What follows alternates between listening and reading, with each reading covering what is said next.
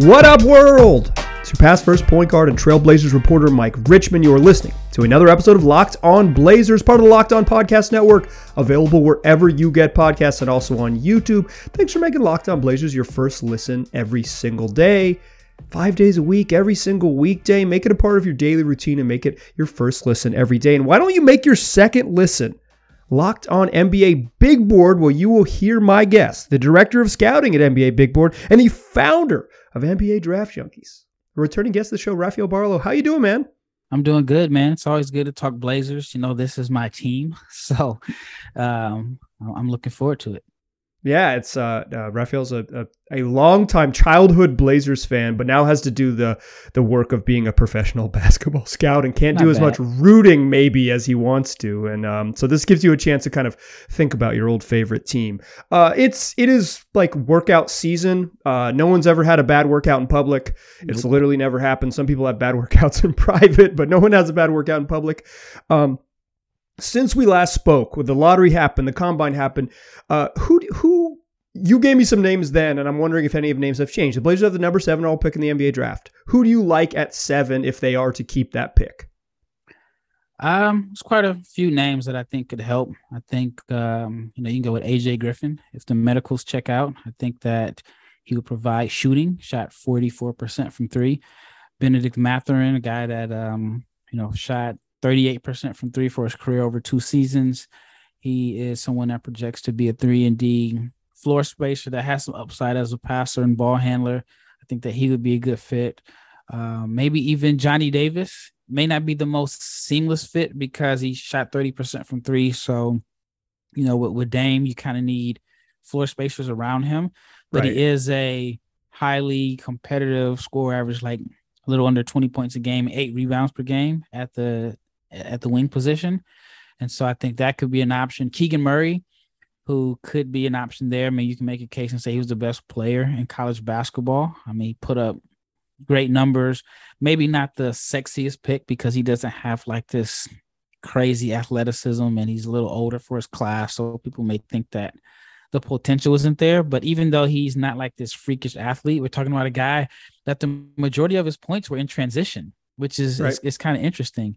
And usually, when you think of a guy that does most of his damage in transition, you think of like some high flyer, some, you know, just some long Darius Miles type player. But uh, Keegan Murray, you know, score a lot in transition. So, I mean, I, I think those guys could um, possibly be like the best, the best options there for Portland what concerns you about AJ Griffin? You mentioned his medicals. I feel like he's a name that people have kind of he soured on. Like it was hot early. He was shooting 47% from three during ACC play. And now, you know, into the tournament. And now I, I feel like his name has people are a little down on him. What, what concerns you and why do you think he is a good fit at seven?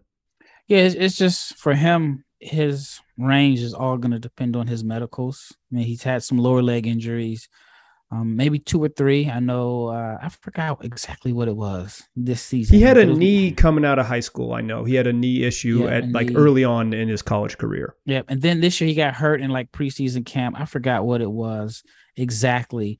Um, it wasn't major. I mean, it was something that kept him out.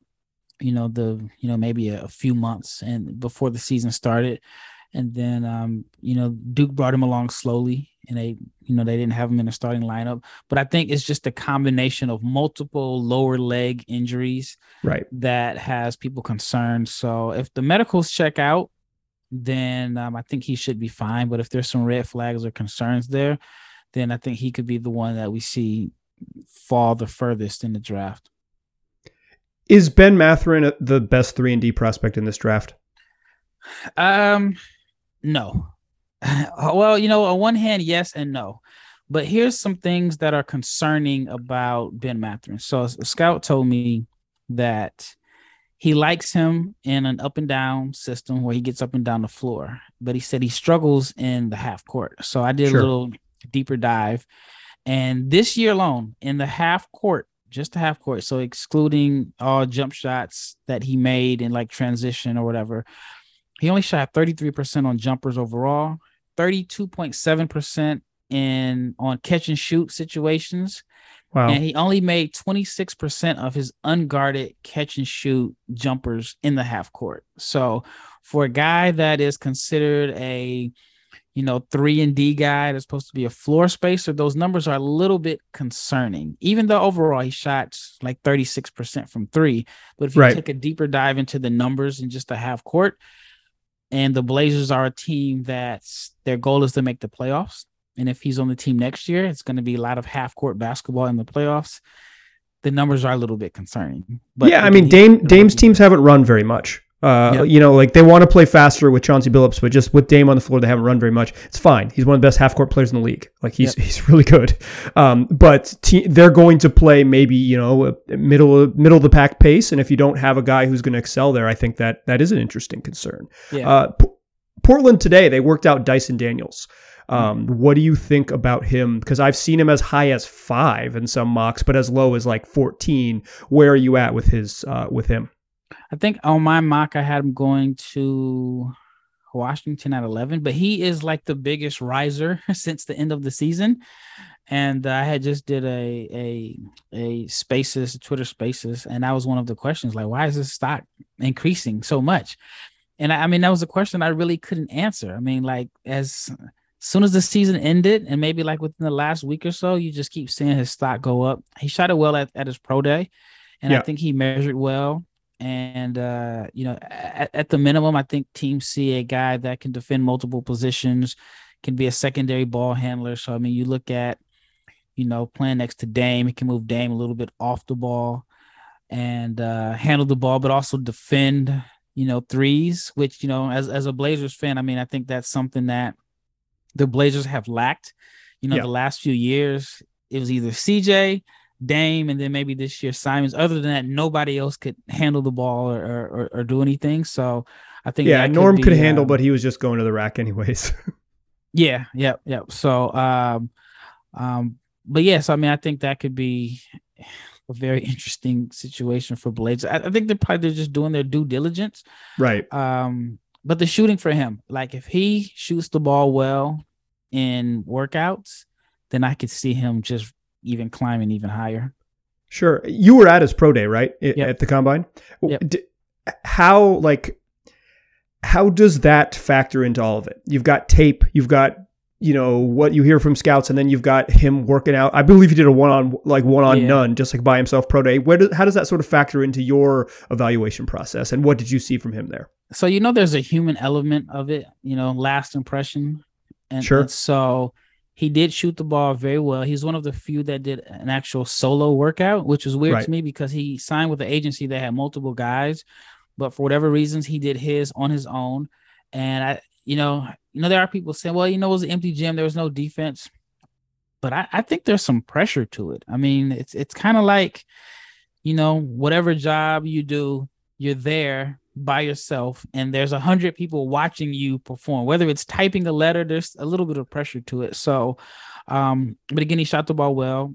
He measured well. And then just briefly talking to him he is going to wow and impress teams in his one-on-one sit down interviews. Very respectful very mannerable. Not saying other guys aren't but there's just this it factor that he has where you leave the interview feeling like this is this this is a great kid.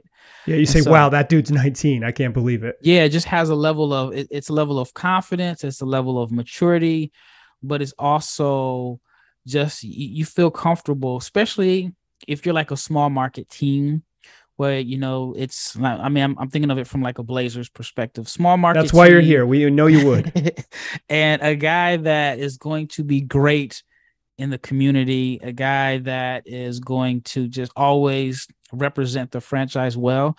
And I think that is also helping him in uh, in some of his interviews also. I want to. You mentioned Daniels as one of the biggest risers of this sort of post lottery combine period. I want to ask you about some other guys who have helped their stock during this strange stretch where no one's actually playing basketball, but a lot of people are uh, shooting basketballs in gyms, lighting up the chair. Um, but first, I want to tell my listeners about Built Bar and y'all. There is new products from Built Bar. It's Built granola bars. They're here. They're coming in three unbelievable flavors: chocolate peanut butter, chocolate coconut, and white chocolate berry. You want to try all three flavors? You can. You can get a mix box at built.com right now. Listen, 150 calories, 15 grams of protein, only 4 grams of sugar. Built granola bars will change your world. They've cracked the code to make better granola. They're the perfect snack in your lunch or to take on the road or just to eat when you need one. And they're made with collagen protein, which your body absorbs more efficiently and provides tons of health benefits. So if you've been waiting for a healthy and delicious granola bar, to hit that market, well, guess what? Head to built.com right now, get three granola bars all three flavors of those granola bars, rather. Don't miss out. Go get yours and save some money when you use that promo code LOCK15, to get 15% off your next order. That's 15% off when you use the promo code LOCKED15 at built.com. All right. Still chatting here with Rafael Barlowe, the director of scouting at NBA Big Board and the host of Locked on NBA Big Board right here on this network. Also the founder of NBA Draft Junkies. So you mentioned Dyson Daniels guy who's really improved his stock. Uh, who else, from what you've been hearing, what you've been seeing, has helped themselves during this sort of NBA combine lead up to the draft, six six or so weeks? Oh man, um, I'd say Jalen Williams. Yeah, probably be second on my list, and he actually played at the combine, so he did his uh um himself some favors and he improved his stock by actually playing. A lot of guys chose not to play at, at the combine for whatever reasons. Williams played both games. He was efficient. He measured well. I think he measured at like six six, but with a seven two wingspan, a thirty nine inch vertical. And he's someone that Blazers fans may be familiar with because he played out in the West Coast Conference. So um, there may be some familiarity. He come he came to UP once this year. If you so if you're up in North Portland, you could have seen him. He went to he's Jalen Williams of Santa Clara, right? Yep, yep. Jalen Williams yeah, of Santa yeah. Clara. There's two. So many Jalen's. I feel like the next 10 drafts, I'm gonna have to be prepared for a Jaden or Jalen being in sometimes lottery. in the same family when they're the McDaniels kids. Yeah, uh. yeah. It's it's. I mean, there's two Jalen Williams. Then you got Jaden Ivey, and I, I, keep getting them mixed up. But anyway, Jalen Williams from Santa Clara. I think he really helped himself. Shot the ball well. I think he, man, if I'm not mistaken, he made 12 out of his 16 shots in the two combine games. And so he's someone that may have been, you know, late first round, early second round prior to the combine. I think he's put himself in position to be selected in the teams. Nice. That's uh, if the Blazers are a trade back candidate, that's maybe someone they could hit. Although, do they need to add more guards? you know, I would I would love him in Portland because he has the size. With that Something length, that I feel like yeah, Portland has lacked is like a big wing creator, and he's a he's a good passer. I mean, he's a good pick and roll passer, and I think with his length and his outside shooting, I think that you know he would be someone that I also feel like is kind of plug and play and ready to go because he's a little bit older, and yeah. so um. I mean, he, he's someone that I would like. I really would like to see in Portland. I don't know if I would take him at at number seven, but if there is some type of trade, and if, if I'm looking for a veteran, but I got to move back, and a rookie that I think can come in and contribute right away to winning. I think he's one of those guys. Cool. So if the Blazers, if you're listening, San Antonio Spurs, and you want to move up to seven, you want to swap nine and twenty to do so. Portland, go ahead and get Jalen Williams at twenty. That's uh, there's my pitch. There's my super specific pitch. That was um, a good one. Yeah, there you go. Uh, I've been thinking a lot about. I basically just make fake trades up on this podcast. It's most mostly this time of year because it sounds like the Blazers aren't going to use their pick at seven. It's I'm just making up fake trades. Uh, who has hurt themselves? We talked to AJ Griffin. Has anyone else hurt themselves this time of year? Like I was joking that nobody has bad workouts, but have you heard anyone kind of whispers is kind of slipping down draft boards? I have. Um, I mean, I think the guy that probably hurt himself the most is Patrick Baldwin Jr. I think he really, really needed a great combine to offset his awful freshman year. And uh, he didn't participate in any of the in the scrimmages. He didn't measure well. He had like a 23 inch vertical. So, you know, it, it figures like if you're not going to be considered athletic and mobile, then you have to shoot the lights out and right. he didn't really shoot the lights out. And I mean, he's a guy that some people still think he's going to get drafted. And if he does get drafted, it is clearly based off of his pre college hype and based off of you know, like the reputation that he built in high school. But I mean, you, you look at like, and, and this is, you know, it's a Blazers podcast. So you look at Dame, you look at CJ, two guys that went to mid majors and they dominated right. their conferences, right? And we're talking about a guy that people still think could be a first round pick that did not dominate a mid major conference. And, you know, it's if he gets drafted, period, it is clearly based off of his high school resume. So I don't think he helped himself there. Um, let's see, there's a couple guys. I'm trying to think without yeah, I don't want you to burn people on here. That's not what you're here. That's yeah. not what you're here to do. You're so. here to give us a little insight. You don't need to. You know, these, you know, everyone's trying to get a job. No one needs to get lit on fire here on Locked On Blazers. Yeah.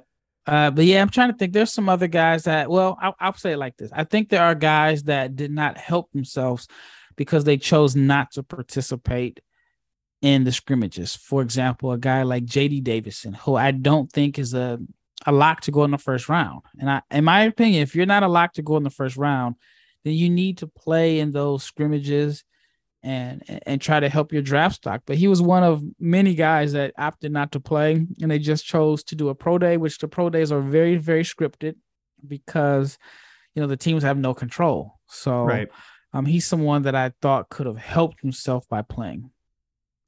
One of the issues for me this time of year is um, just like echo chamber group think of of uh, draft stuff. Like I, I don't do I I'm an NBA guy. I don't watch a ton of college basketball, so I kind of like get into it in mm-hmm. April, and I'm like, okay, I'm going to learn. Hopefully, you won't get into it next April. Exactly. I'm, I'm I am excited to ignore this stuff, man. yeah. Like I'm not, no no bones, dude. I'm excited just to be like, I don't know about the draft. Who cares? I'll watch a million NBA games, and that's how I'll learn about these dudes. But mm-hmm. so like I, I kind of tap in in April and and try to learn about it, and then by June I make opinions. But so much of mine is just group think when you are building a big board, how do you kind of avoid the echo chamber? Because I mean, you you do this. You literally yeah. run a, a, big board website. Yeah, yeah. Before I get into that, yeah, as a Blazers fan, I do not want any Blazers media to be thinking about the draft until June. Because if you're not thinking about the draft until June, that means the team is still playing. There you if go. If you're doing podcasts on the Blazers draft in mid-April. that it was the team is in the lottery. Exactly. Um, yeah, it, it's kind of tough. I mean, on one hand, I, I, I form my own opinions, and one thing I will say that I'll do is I I'll watch a prospect, I'll watch his film, I'll take my notes, and you know, like I may cross stuff out. Like let's say at the beginning of the film, I'm like, well, this guy's an athletic, and then maybe a few plays later, he flies in the air, makes a dunk, and I cross it out. Okay, yeah. he is, you know, a little bit more athletic than I thought. So I do that and then I, will form my opinion. And then every once in a while, I'll go to another site and I'll see if they're seeing the same things. Sometimes I'm like, we totally disagree on this prospect. Then, as far as like putting together my big board, I still like to use my own opinion. But one of the the things that I've had to do since taking over for Chad is use more intel because that was Chad's thing. He, he used a lot of intel right and, and, sources. And so before I met Chad, I didn't have intel. I didn't have sources. I only knew what, what I knew and what I saw, which I think is what most people in draft Twitter is, is what they're using. So I'm trying to do a little combination of my own thoughts, my own perspective, but at the same time use some of the resources that you know have been presented to me through my connections with Chad and, and kind of get a, a feedback. And a lot of times it just shows like the power of social media. Social media can be really, really high on someone, and the scouts or the people that are in NBA personnel is totally different, which is why you know, like you may see on draft day, you're like, wow, I didn't, I had no idea that guy went was going to go you know, this high. Like for example, Patrick Williams a couple years ago went right. super Josh high. Primo is the one Josh that comes Primo, up for me. Josh Giddey. Well, I mean, one, it, it only takes one team. So right. I mean, there are situations where the consensus could feel one way, and it just takes one team to really like a guy. So I try to somehow balance both, and then, um, and but I, I do check out other you know other uh platforms. I mean, I'm not gonna be one of these guys. I don't I don't check out anybody. Oh, I don't read them. Yeah, exactly. Yeah, just my own. I think people when people say that they're they're lying, but I mean there may be some cases, but I I think it's kind of natural to want to check out. I guess for lack of a better term, your competitors or see right. how other people feel. It is is there a case um you know you don't have to like name names because again i don't want you to burn people but where you've been kind of high on someone and you've called a team and they're like oh no we gave him a second round grade he sucks type of thing. Um like are there are there that big enough surprises between sort of your hey i've seen this guy's film i've watched you know i've watched whatever all 20 of his games and then and then you hear from you know teams that are saying oh we're not reading the same thing. Um yeah, yeah, there there's a guy. So I was really, really high on him. And um then like when I got to the combine, I started seeing like, okay, it's not necessarily his talent, but if I am a general manager or decision maker, how does this guy fit into my system? How does this guy how would he act when he has millions of dollars in his bank account.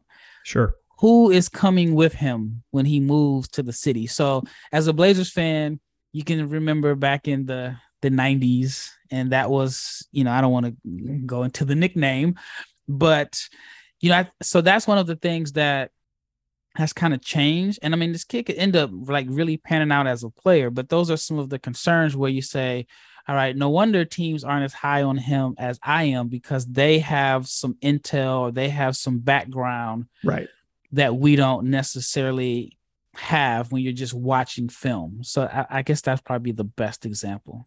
Yeah, where it's like there's some non, you know, some of this stuff is just like team chemistry is a hard thing to balance, and so you're you're the intel that teams have is somehow building a, a a group of gentlemen that work together. Uh, earlier this, uh, or last week rather, I had Antonio Daniels on the podcast, and I was trying to ask him about the 2002 2003 Blazers. So that's like rookie and oh, the last year of Pippen, and the last year of Sheed before he, you know, the last full season of Sheed and and Sabas and and all of that sort of that young and old Qyntel Woods.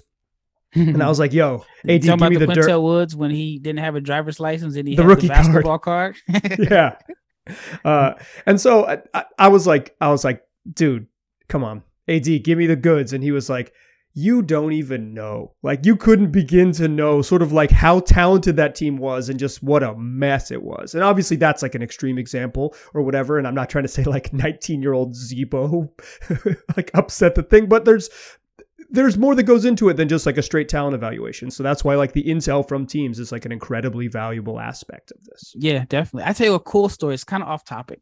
So, right. um, and, and and I think your audience will appreciate this. So there's a guy Mike Foster who plays for the G League Ignite. He's a draft prospect, and so I reached out to his agent. I wanted to capture some content on him because he is a guy that put up very good numbers in the G League and they're comparable to most guys that are projected as first round picks, but for whatever reasons, he's not getting the love. So I wanted to like do this story about, you know, why is he under the radar? So his agent says, Hey, he's working out in Memphis. He's working out with Penny Hardaway, Rasheed Wallace, and Bonzi Wells.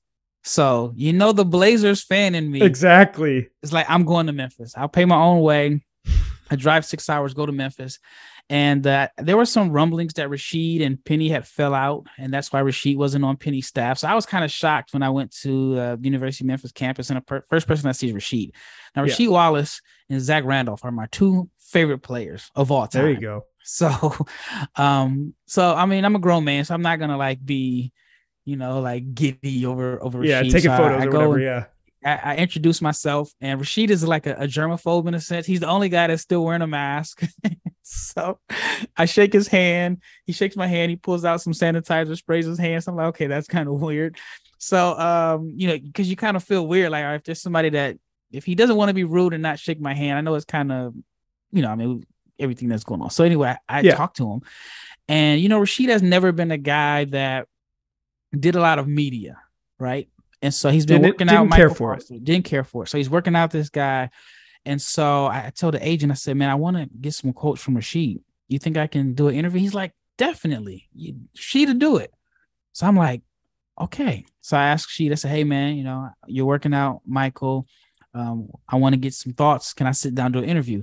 Nicest guy. He says, yeah. We sit down. He lets me put a mic on him. We did like a whole 10 minute interview. And uh, you know, like 15 year old Rafael was just exactly you know, amazed. So then I got a chance to talk to Bonzi, and Bonzi was working out. Um, you know, different guards. And so one of the questions I asked Bonzi, I said, now, as a trainer, do you consider yourself uh, you know, um, you work out the post players or you a guard? And he laughed and he was like, you know, I, I consider myself both because I'm like, well, you know, when you played in league, you you did a lot of your damage in the post. Yeah. And one of the funny things he told me, and and you can uh, agree or disagree with it, he told me that he was Russell Westbrook before Russell Westbrook. And if he played in today's NBA, he thinks he would have played point guard. I thought that was very interesting.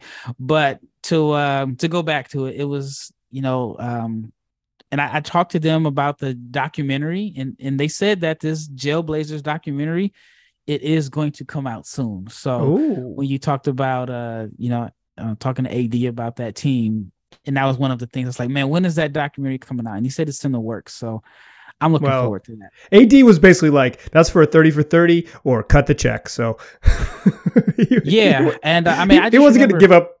Yeah. Yeah. The stuff that I was reading, you know, and uh, I mean, you're talking about me. I, I, at that time, I was in my early 20s and I had every single Blazers nationally televised game on VHS. And I watched all of those games. The only game I haven't seen is the Western Conference Finals Game Seven.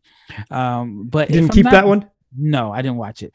Um, if I'm not mistaken, wasn't Z-Bo's rookie year the year they were down 3-0? Yeah, and they came back Mavs. and won three straight against the Dirk and Nash yeah. Mavs, and then they lost a game seven. I missed that game because I'm from Nebraska and it's tornado season around that time, and we had a tornado watch during game seven. So I missed the last quarter of that game. But uh you know, you just kind of took me back when you mentioned. I forgot AD was on that team. Yeah, there you go. All right, let's uh, let's come back in third segment, close out the show. I want to ask you about some second round prospects. I know you got your eyes on folks, uh, but first, I want to tell my listeners about Bet Online. It's the fastest and easiest way to bet on all your sports action, whatever that might be. You're going to find it there with more lines, more props than ever before. NBA finals start on Thursday. You got the NHL playoffs to look forward to. You got soccer, the MLS and MLS here in here in the states. You can bet on tennis tournaments. You missed out a chance to bet on the French Open, but you got more coming up. So get on it, find what you need, take advantage today. That's Bet Online where the game starts. Still a pass first point guard.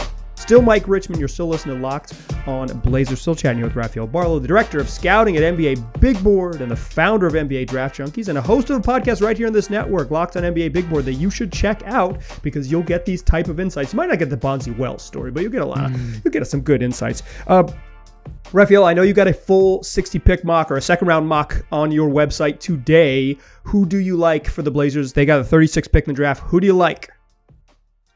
There's a couple guys that I like. Um, so based off of my mock, I, I, I like Dereon Seabron from NC State. May not be the ideal fit, but we're talking about this guy that's like 6'5, 180 pounds.